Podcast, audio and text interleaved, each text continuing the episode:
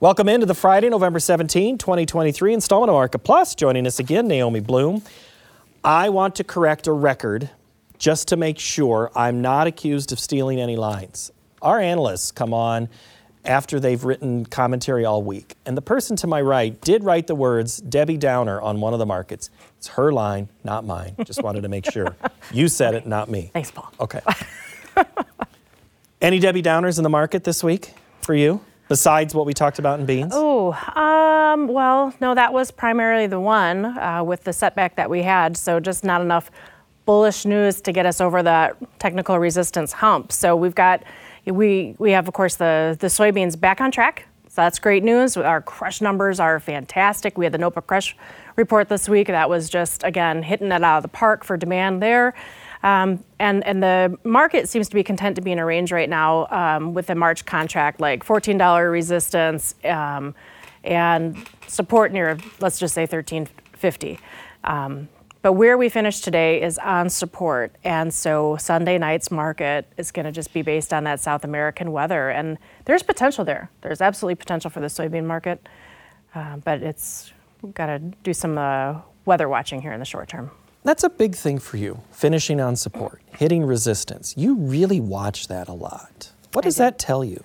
Um, it helps me with a roadmap. So it, for me, it's like remember those old school choose your own adventure mm-hmm. books? Okay, where you're looking at a map in front of you. So when I look at the technical charts, I can ba- base my opinion of okay, this market's either gonna, if we can get some friendly news, here's why we could go a dollar higher, and it helps me set cash targets to the upside.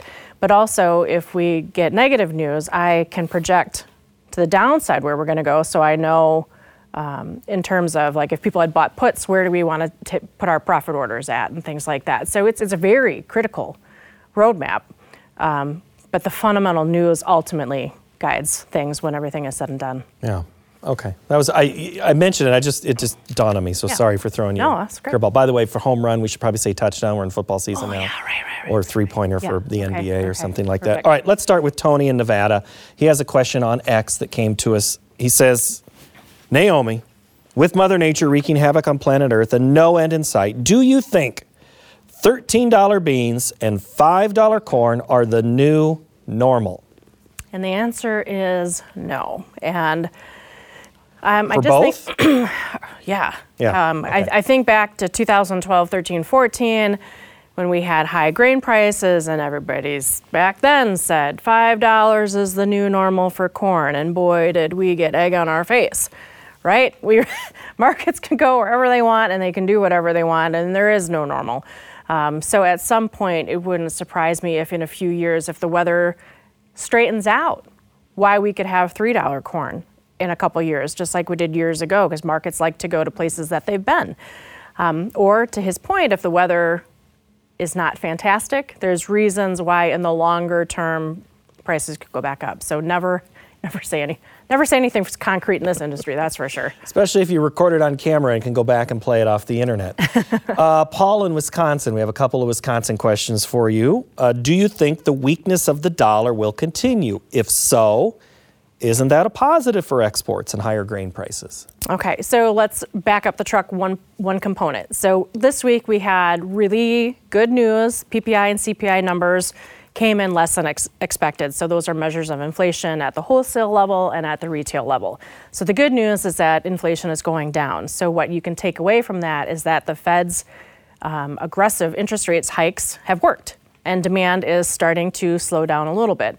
Uh, when there's no threat of higher interest rates on the horizon, that's what's making the dollar retreat. And the dollar has come down nicely. And I think that was a good reason why we had some nice export sales this week. So that's it's very welcome news.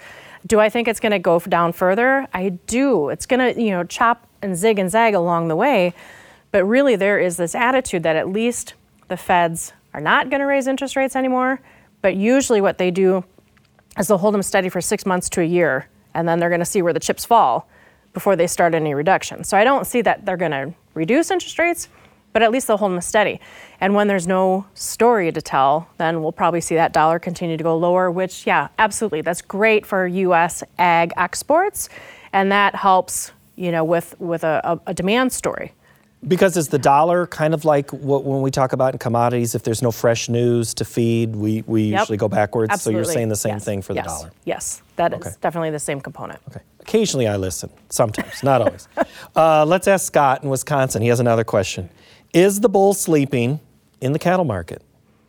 The bull has been slaughtered, I think. Um, I'm sorry to say it like that, but um, that it's two things. So the technical damage has been done on charts, but also again the notion that you know the herd obviously not rebuilt back to where it, it needs to be or where it could be, but this imported cattle part of the equation has made people say, okay, it's it's going to slowly fix itself in terms of more production is coming, and we're out of the woods in terms of um, just this dire situation of a, a smaller herd. With feed prices coming down, you know, that's another reason for producers to get a little bit more current. And I have to tell you, I have been driving um, around Wisconsin and my drive here, and there are a lot of cattle out grazing pleasantly across the, the hills in Wisconsin. We'll just more than I've ever seen before. So I feel like things are things are starting to, to shift in, in certain areas, not everywhere. I've got clients in Missouri who are still struggling, and I've got clients in Nebraska who struggling from the standpoint of, of the herd is, is still smaller. So it must be regional. Um, that's the only thing I can think of. But I, I think those high prices are behind us. We'll, we'll get a recovery bounce. We'll, we'll, we'll go back up. We need to do fill a few couple gaps on the chart, but I don't think we're going to go rocketing higher anymore. Okay. So if we're not going to rocket higher and we bounce back, what keeps us at that level and what knocks the legs out from under this? Is this an overproduction story that could be told in a year to two that knocks this thing down?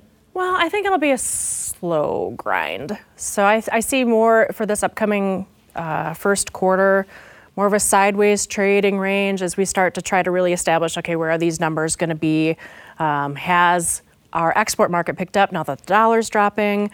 Uh, where's the domestic demand? We have holidays coming, we have still football, um, so plenty of um, tailgating and Super Bowl parties to come yet. So the, the demand story, I think, is going to pick up a little bit, especially with prices maybe coming down.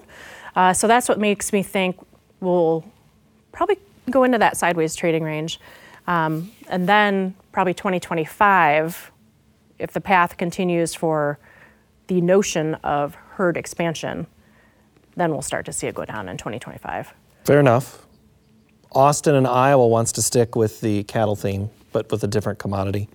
Any reason to hope for bullish news in corn? It would be the um, South American weather situation with that safrinha crop. Um, if, if there's if it's planted late, it's going to struggle. So that is something to watch, but that doesn't really happen until late March when that is a, a topic to talk about. Um, but I think that you're going to see our export market actually pick up just a little bit. Um, and then there'll be the entire competition for acres conversation that we'll have to have because right now everyone's thinking there's going to be more beans planted next year, which Uh, really? Because it's not. You don't subscribe to the. That was the roundtable discussion. More corn Oh, no, I think there'll be more beans next You do? year. Oh, yeah. Because of the Because 14 it's- 15 dollars yes. that you're talking about. Yes. And so the thing is going to be, though, the producers need to make sure that they're aware of that seasonal pattern where prices push higher into the first part of January.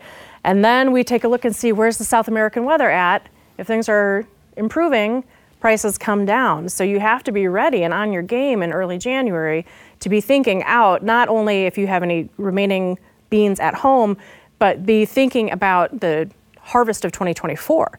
Because then if we have an increase in supply, it might be something where that bean price just starts to dwindle lower. Uh, beans continue to be the leader in the complex. Um, and I think there's, with, you know, with all these more crushing plants coming on, it continues to be the friendly story. Yeah, I think there'll be more beans next year than corn. Okay, this is off topic, tiny bit. Uh, not South American weather, but our weather. In the fall, the last few falls, we've had a recharge in a lot of the grain growing regions. That rain has gone other places. I know, I know they'll tell me in Michigan I'm wrong, but they've had much more rain. But there are parts that are not going to be recharged. Does that give you any cause for extra bullish jolts to corn and soybeans if we don't have we have dry soils Yeah. Oh, in April May. And I actually, I'm glad you brought that up because we haven't had the soil recharge. Um, winter, I saw the winter forecast, and not great if you're into snowmobiling or downhill skiing. Um, so it's going to be a struggle. So then the question is, um, yeah, if we start the season with depleted soil moisture next year, that that could be another factor for a summer rally next year. So Because I still hear from people who are like, I don't know how that crop was as big as it was, given the la- the less moisture that we had. Yeah. But that's another thing. Uh, I want to thank Austin for his question. I'm, I kind of covered it a little bit, but I want to move to Bruce in Iowa here to wrap up our Market Plus here. And, and Bruce wants to know, Naomi, with a lot of feeder cattle coming to town early, right off the dried up pastures and record slaughter cow sales, what quarter will the markets find some ground for new highs? I know you already said we've slaughtered the cattle market. You still thinking that? You didn't change your mind in three minutes? Well, we're going to get the recovery bounce. And so, um, from a technical standpoint, um, you know, it could be like 10 bucks. I mean, there's some technical recovery that needs to happen, maybe even a little bit more than that.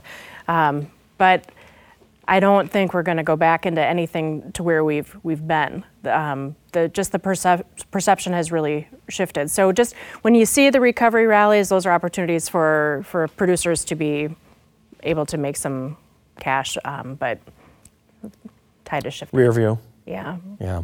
All right. Enjoy your drive home. Good to see you. Watch for deer. Go watch for deer. Happy Thanksgiving. Happy Thanksgiving to you. All right. Naomi Blohm, everybody, thank you so much. That will do it for Market Plus. Next week, we're going to check economic conditions on Main Street, as well as the fields of America. And we'll has, also have the commodity market analysis with Chris Robinson. Thanks for joining us, and have a great week.